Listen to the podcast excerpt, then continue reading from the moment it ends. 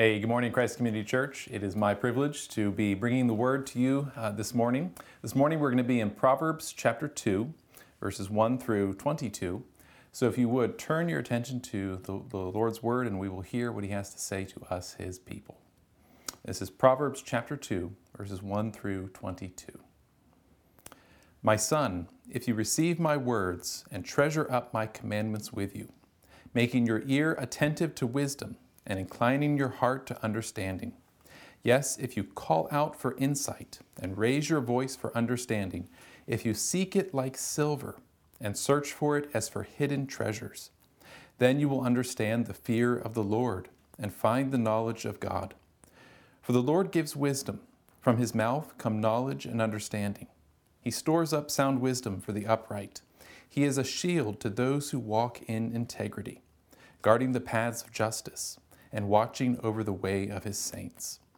Then you will understand righteousness and justice and equity, every good path. For wisdom will come into your heart, and knowledge will be pleasant to your soul. Discretion will watch over you, understanding will guard you, delivering you from the way of evil, from men of perverted speech, who forsake the paths of uprightness to walk in the ways of darkness, who rejoice in doing evil and delight in the perverseness of evil men whose paths are crooked and who are devious in their ways. So you will be delivered from the forbidden woman, from the adulteress with her smooth words, who forsakes the companion of her youth and forgets the covenant of her God. For her house sinks down to death, and her paths to the departed. None who go to her come back, nor do they regain the paths of life. So you will walk in the way of the good, and keep to the paths of the righteous. For the upright will inhabit the land, and those with integrity will remain in it. But the wicked will be cut off from the land, and the treacherous will be rooted out of it. This is the word of the Lord. Thanks be to God. Well, our key truth for this passage uh, this morning is that God's wisdom calls us to diligently pursue a deeper understanding of His Word so that we may joyfully cultivate the ability to wisely navigate life for His glory and the benefit of our neighbor. Let me say that one more time. God's wisdom calls us to diligently pursue a deeper understanding of His Word so that we may joyfully cultivate the ability to wisely navigate life for His glory and the benefit of our neighbor. You know, this really speaks to kind of two really fundamental desires that, that most of us, I think, have. On the one hand, we recognize that life can be so complex, and we desire wisdom to be able to enter into the complex spaces uh, with, with wisdom, with, with knowing how to walk in a way that pleases God, that uh, is good for human flourishing, that, that benefits our neighbor. And on the other hand, we want to be able to avoid the way of evil, to avoid following into patterns of life that disregard the Lord and disregard the good calling that He's placed upon us as His beloved sons and daughters. So we want to be engaged in the world as people who know of a better way and walk in it, no matter the unique circumstances that we may be faced with. And so this passage really helps us to understand what all that means, how we live that out as God's people, and how we put some feet to some of these things. Well, we see immediately, especially in the first half of this chapter, that these words really are a charge for us to diligently pursue wisdom. I mean, there's a, there's a big element of diligent activity here. You know, wisdom is neither our natural starting point, it's not something that we just wake up every morning knowing exactly what it means and how to put it into practice, and neither is it easy to obtain. Uh, it calls for a lot of diligent work and cultivation. We, we see that here. Here it's represented as the result of several conditions, and all of them requiring persistent effort. Uh, we must, uh, it says, treasure up God's commandments. We've got to make our ears attentive to wisdom. We have to incline our hearts to understanding. We have to call out for insight. We have to raise our voices for understanding. We have to seek it like silver.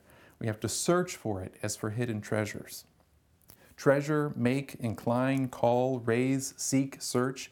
These are words of exertion, a purpose, and action. But, but notice, they're not held out here as demands just for, for duty's sake as though, well, this is just what you got to do, so you better get down and do it. No, these are words of effort in the pursuit of something infinitely great the fear and the knowledge of God. Uh, you know, it's really remarkable how unapologetic the Bible is about the, the, the unsurpassed goodness of the Lord. I mean, in a way, we should expect it, right? But if you're like me, you're just struck by it over and over and over again. The Bible is unapologetic that God is worth pursuing with every ounce of energy that we have. Full stop. No qualifications, no reservations, no, well, if you have the time, or, you know, well, there are other good things to pursue too. No, the Bible begins and ends with, with the full conviction that every effort we make to pursue the Lord, to grow in our understanding of Him, to grow in our maturity in the things of God, is worth it. It is really, really good, and it's worth it as His people. And notice the reason for all of this given in verse 6. It's the Lord who gives wisdom. They comes, it comes straight from His mouth. Uh, so, so the connection so far in the passage is Make every, every diligent effort to pursue wisdom, to, to gain it, to grow in it. Uh, exert yourself. Really be serious about this. And in so doing, you will start to begin something of what it means to, uh, you'll you start to understand something of what it means to fear the Lord, to, to walk in His ways. I mean, that's an astounding truth right there, isn't it? Uh, again, if you're like me, sometimes words like that or terms like that, the fear of the Lord, walking in knowledge and understanding, they can kind of seem abstract and, and hard to really grasp. And here in, in this passage, we find that one of the ways that we start to grow in understanding that is simply to seek it, is to pursue the Lord with, with every ounce of energy that we have. Not, not to begrudge it, not to put it aside, not to put other things in, in a higher priority than that, but to pursue Him with all of our heart and soul and mind. And even in the very act of pursuing Him, we start to understand something of what it means to fear the Lord and to walk in the knowledge of Him. So the result, you notice, is that the Lord gives wisdom. It's from His mouth that we gain knowledge and understanding. You know, we're all familiar with those times in life when something just is, is so good and it's set before you and it seems to be within reach and it just inspires and motivates within us all sorts of creativity and, and energy and activity you know, this is what the world commonly calls finding your passion. You know, finding that thing in life that you are just motivated to, to pursue. Uh, it just sort of, it almost ignites something deep within you that you're just willing to do whatever it takes to get it. That's the kind of passion that's recommended here. And what do we see when, when we pursue it, when, when we gain it? What, what's the result of it? We see God's care for his people. This is the, the heart, really, of verses 5 through 11. Wisdom looks out onto the world and it sees the evidence of God's protection of his people and his leading them in the way of righteousness and justice and equity. You know, there was a video going around, a viral video going around on the internet uh, last week. And uh, in, in, the video, there was a, a, a, dad with his younger daughter, who was maybe about three or four. And uh, she was trying to do all sorts of interesting trick shots and, and funny and, and silly things. And so, in, in one example, she was uh, standing behind a uh, or behind a basket with her back uh, to the basket, and uh, she had a little ball. And what she was trying to do is throw the ball behind her so that the ball would land in the basket. Right. So she would stand with her back to the basket. She'd have her ball in her hand, and she'd throw it up behind her. And uh, invariably, you'd see the ball start to go off course. You, you know it's not going to make it into the basket. But then her dad, who's behind her, would, would catch the ball in midair and he would dunk it back into the basket. And then she'd turn around and he would say, Look, the, the ball made it into the basket. It's just like you, you wanted it to do. And she'd be like, Ah, oh, uh, of course. I, you know, why did I ever doubt? I knew I was, I was going to be able to make it. And, uh, and it would repeat with various things like that, where she would try to do something funny or silly and you know, not looking, and she'd throw it behind her, and her dad would, would catch it and put it into the basket. And then she'd turn around and just be so filled with joy and, and so amazed. Oh, I, I never should have doubted that, that I could have done this thing. And, uh, and that's a small example. It's a funny but, but small example uh, of the sort of thing that wisdom sees when it looks out into the world with the kind of wisdom that God gives us. Before, we went through life assuming that, that we've been mainly responsible for the course of our lives, for the way that things have turned out. Um, we credited it mainly to our own strength or understanding. And, and, and wisdom gives us a different perspective. It, it sort of takes off the blinders. It, it gives us a bird's eye view of, of God's loving care for his people. That he's been the one behind us, as it were, catching the ball in midair, directing things just in the way that, that they would work out for our good, our salvation in Christ, for, for our growth in Christian maturity. Um, and, and, that includes the, the really good things, the things that we love and celebrate, and also some of the difficult things that God has been there for us, that He's been directing the course of our lives. He's been our shield and protector, our, our refuge in times of trouble. That's the kind of thing that, that wisdom looks out into the world and, and it sees. And, and notice the result of it that we are able then, because of that, to engage in things with justice and righteousness and equity. Again, th- these are things the world desperately needs, things that, that we ourselves continue to, uh, to need to grow in. And, and one of the ways that we grow in it is a deeper understanding and recognition of God's fatherly care for us, His people, uh, of the ways in which He's directed the course of our lives for our good and for His glory and for the life of the world. This is the conclusion that, that these uh, verses draw us to, that, that they point us to. The Lord is good to his people. He treasures up, think of that verb, it's a, it's a deliberate word here. He treasures up wisdom for his people. Uh, another way of saying that is he treasures up success for his people, godly success, success in every good way that will bring them salvation and maturity in Christ, and a deeper understanding of all that, that means for, for his people. He treasures that up for us. So that uh, enables us to understand deep, more deeply what righteousness and justice and equity means. It's the key to our growth in understanding these things. It, it, notice that it, it gives us a kind of freedom. Because so often, I think one of the reasons why we are, and maybe we're just not even thinking about it quite in these explicit terms, one of the reasons why we're, we're slow to uh, work out justice and righteousness and equity is because we're, we're holding on to fear and anxiety out of disbelief that the Lord really is good and really will be a shield to his people. Maybe we're slow to pursue justice because we're afraid that we won't get it for ourselves. Or maybe we're slow to pursue equity and, and to live out ways that we, we can be equitable to our neighbors because we're holding on to idols. Or we're slow to live out in righteousness because we're, we're holding on to idols or, or false promises of sin. And the biblical perspective is that we can let go of these things because God is the one who cares for us. He is our shield and protector. He is the one who, who gives us every good success, who treasures up success for his people. And in growing in that perspective and, and having sort of the, the blinders taken off and being able to see how he's been catching the ball in midair for us and, and making the trick shots for us, he's been with us in, in all the things that he's commanded us to do, helping us to do them. Not so that we're just mindless robots, not so that we're just kind of doing it mechanistically, but that we're, we're involved in the process, and yet He's with us every step of the way. And it enables us then to live out in, in, in truth, righteousness and justice and equity, because we're freed from all the sorts of fears and anxieties and, and idol making tendencies um, that, that prevent us really from, from growing in these things. So that's the kind of knowledge that, that this wisdom produces. It produces a kind of knowledge that enables us to enter into things with righteousness and justice and equity. And notice also that it produces in us joy. This is noticed in, uh, or, or talked about in verse 10. It produces in us a deep pleasure in the things of God. Now, again, notice the sequence here, and it's really realistic. Because how often uh, have we complained, um, and I, am preaching to myself as much as to anybody, how often have we complained that most days the Bible just isn't very exciting to read? It feels sort of uh, like, like a chore sometimes. Or, or how often have we heard the call to diligently pursue wisdom as, as a kind of drudgery? Or how often does it feel like we're, we're just fighting against our natural inclinations uh, to be attentive in the worship service of the Lord, fighting against maybe the, the drowsiness that we bring in that week or just the distractions, the things that are on our mind. I know I certainly struggle with that from time to time. Uh, so, how often do these things kind of mark us? And yet, here we have a description uh, of a deep and abiding pleasure in the things of God. Uh, and that's one of the things that wisdom produces.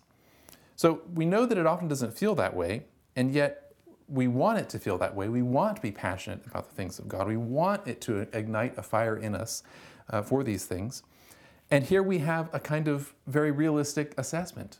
These things, the, the, the kind of passion that we're seeking, the, the kind of joy and delight in the things of God, comes about the more we pursue Him in faith, the more we, we seek to know who He really is as our beloved and compassionate Father in true wisdom by, by calling out for it, by diligently seeking it by, by being um, almost as it were persistent, uh, d- desperately persistent to pursue these things and gain them uh, so that we can experience this kind of joy. So that is the normal experience. Take heart. Uh, you know, every time we're kind of uh, tempted to be discouraged because we just feel in our hearts, wow, this is not the kind of passion for the things of the Lord that I really want to have. Go back to Proverbs 2 and, and see that this is kind of the way that the Holy Spirit knows that we struggle. He, he, this is not new to the Lord. He's not taken aback by it. He knows that this is the normal frame of our human hearts and, and, and, and kind of the ways in which we're growing in these things. He expects it and He has given us the, the solution. Call out to the Lord, call out for wisdom and understanding and insight. And the more we do that, the more we grow uh, both in our understanding of justice and equity and righteousness, and also our deep and abiding delight in the things of the Lord. It grows with us.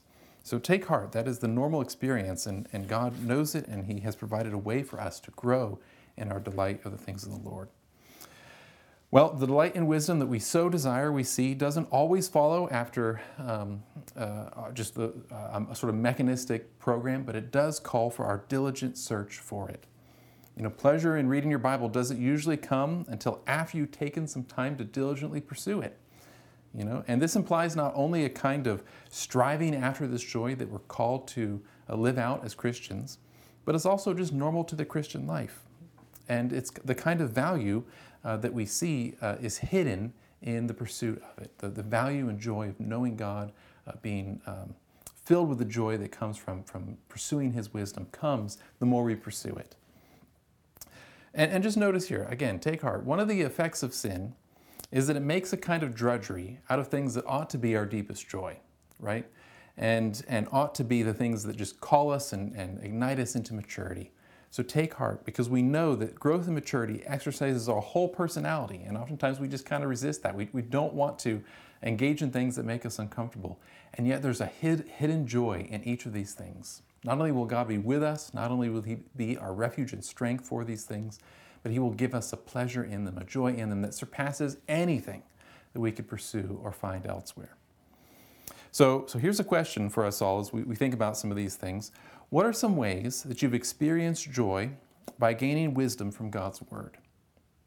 And what impact has that had on your discipleship? And also, what have you found to be obstacles to the experience of joy in God's Word? We want to be thoughtful about these things so that we can uh, engage them more, more deeply. And, and maybe even if, if this is what it takes, putting aside some of those things that, that have prevented us from really deeply engaging the word uh, the Lord in His Word, from, from being excited about them. Uh, take every effort to pursue, call out, diligently seek. This is what the Lord calls us to. Jonathan Edwards has a helpful way uh, of kind of thinking about these things. He says this It is not according to the nature of the human soul to love an object which is entirely unknown. The heart cannot be set upon an object of which there is no idea in the understanding. The reasons which induce the soul to love must first be understood before they can have a reasonable influence on the heart. Notice this be assiduous in reading the Holy Scriptures. This is the fountain whence all knowledge of the things of God must be derived. Therefore, let not this treasure lie by you neglected. And again, he's just pointing out sort of the, the, the, natural experience that all of us uh, have from time to time. It's impossible for us to really deeply love and be passionate about something that we don't know. It just, we just can't do it. And so the Lord calls us to deeply engage His Word, to stoke the fires of joy and passion in these things. And as we do so, even in the very act of pursuing Him, we start to understand something of what it means to fear Him and to live out in a way that's righteous and just and equitable. Well, let's turn again and, and see how the latter half of our passage uh, really calls us to cultivate the skill to uh, lead a godly life. In the latter half of this chapter, we see that godly wisdom cultivates in us the skill to wisely navigate issues uh, that are deeply complex and, and avoid falling into patterns of life that are sinful and ultimately just unmindful of the Lord and His calling upon us. We see that there are really two kinds of temptations represented here. On the one hand, we can fall into the path that follows evil men who uh, just forget the Lord evil men who are full of violence and uh, don't give any thought to God and His commandments. On the other hand, we can follow in the way of the forbidden woman who uh, leads us into her house. So, so the image here is, is two kinds of evil, really. One, on the one hand, overt and rough and ready. On the other hand, uh, the other subtle, not so much in your face, but, but, but, but smooth with its words and, and, and temptations. So, wisdom gives us the skill to follow in the better way, to avoid these two kinds of, of life. And in both cases, we also find that the opposite of wisdom is, is following in the way that's unmindful of God. And again, for many of the folks following in these two paths of life, it's not so much they woke up one day and just decided, I'm going to out and out make myself an enemy of the Lord. I'm going to do whatever it takes to oppose Him and His commandments more often than not, it's just a pattern of life that they've fallen into because they haven't been mindful of the Lord. They don't want anything to do with God or His commandments because they don't know very much about them, and the little that they do know just isn't appealing to them. They respond with calls of His compassion, uh, with reminders of, of His goodness, with the, the, the, the knockdown phrase, Who cares? And, and that's really the perspective that we're given on these two kinds of temptation. So it's, it's, it's a way of life that's unmindful of the Lord, forgetful of the covenant of, of God. Well, the world is in need of a church that can live in terms of a better way. So much of our world is indeed complex and broken. There's so much evil that seems so systemic. Uh, there's so much even in our own hearts that, that still reminds us of that uh, corruption that we once walked in. And, and we need a way, we need a, a way of living that's able to enter and engage these things that follows in the better way that God has called us to. So there ought to be a difference in the way that we as Christians engage the world. Are, are we doing so as Christians, with Christian presuppositions? Are, are we engaging things with a Christian worldview that, that takes the, the good and the bad and engages it in a way that, that points us to the wisdom that only God can give? That reminds us of His covenant care, that reminds us that He is the shield and protector. He is the one that leads and guides His people, that, that gives us a sense of what it means to live in terms of fear of Him. So, is the Christian worldview governing the things that we say? Uh, notice that there's a, there's a double warning in the New Testament uh, for us as Christians. Think about in James chapter 3, verse 1, when it says that uh, not many of us should be, should be teachers, brothers and sisters, because we know that teachers are judged with, with a sort of double strictness. And yet, on the other hand, we have in, in Hebrews chapter 11 uh, a, a, sort of rebuke to the, the, the Christians, at least that the writer of Hebrews was writing to, that by the time he was writing to them, they ought really to have been, been uh, teachers, he says. They ought to understand more than they do. Uh, so the, the picture here is really, on the one hand, not becoming teachers about things that we don't know very much about, and yet engaging those things so that we can become teachers. Not people who are filled up with, with a sort of fake knowledge or who are using our knowledge to bash people over the heads with, with you know, insights that we think they ought to have, but really so peop- as people who are engaged in wisdom, in, in growing in these things, so that we can engage the world with the better way that God has called us to.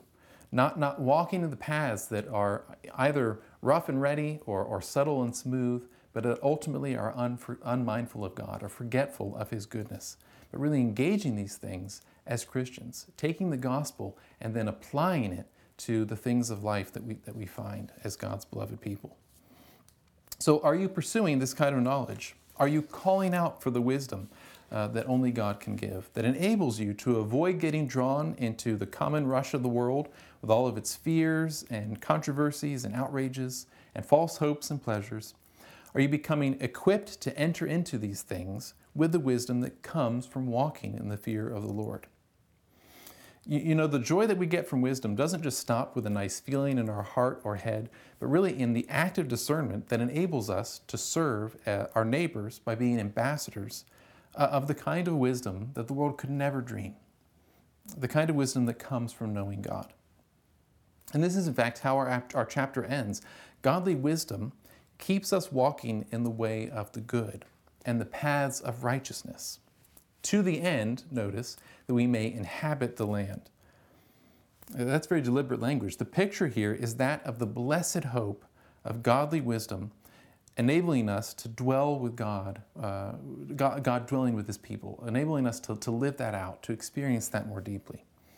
And it points us to the great redemptive fact that the wisdom described here is, is really perfectly revealed and perfectly lived out in Jesus Christ all that we have said so far about pursuing wisdom, and all that this chapter exhorts is really another way of describing the kind of growth that we are to pursue as disciples of Jesus. Jesus is the one who has become for us wisdom from God, true wisdom, true righteousness, and true redemption. So again, we're called here to engage the big issues of life as Christians, as people who are in the grip of the, the one who is wise, the one who has become wisdom for us. And notice how this ends on, on such a redemptive note, on an encouraging note. Because we know that even this week we will fail to pursue wisdom with the kind of passion and intensity and strength that, that we ought to exhibit. We, we know that we'll fail to engage certain things as people who are thinking it with gospel presuppositions, who are trying to engage them with, with a call to the gospel. We know that we will fail to do these things, and yet Jesus is the one who's become wisdom for us. And, and so we're just given the opportunity to work that out, to, to live that out, to grow in our understanding of that, to grow in our joy in the things of the gospel, to grow in our understanding of what it means to fear the Lord by remembering our union with Christ and living in terms of that. So, again, are we engaging these things as, as Christians? Are we not being overcome by the dis- discouragements that sometimes come when we uh, engage the things of the Lord and we just don't find a lot of immediate joy in them? Not being discouraged when, for us, it takes a lot of effort to engage in uh, a worship service, to, to, be mindful and appreciative of what's going on and, and seeking the goodness of the Lord there. Uh, not to be discouraged by these things, but to press on, to know the Lord, to know that at the end of that search, He is there and, and His wisdom and joy is there. And we begin to understand more and more of what it means to walk in, in these things and to have joy in these things. And then from that, to be able to engage the big issues of life with our neighbors, not only for our own flourishing, but for theirs as well, so that the, the goodness of the Lord gets a fair showing in our lives and in the way that we engage these things. So here's a, another question for us to ponder this Lord's Day. What are some areas of life, either personal or in the public square, that you're concerned about? And how does godly wisdom affect how you engage these things? And as you think about that, think about how the pursuit of wisdom in Christ changes how we view ourselves and the world. All that we have learned from this chapter can really be summed up as pursue wisdom in Christ, pursue uh, a deeper maturity as disciples of Christ. Think about how uh, J.I. Packer says it. Again, very helpful. He says, What were we made for? To know God. What aim should we set ourselves in life? To know God. What is the eternal life that Jesus gives? Knowledge of God. What is the best thing in life, bringing more joy, delight, and contentment than anything else? Knowledge of God. What of all the states God ever sees man in gives him most pleasure? Knowledge of himself. And again, that's just so true. The Lord calls us to, to know him more deeply.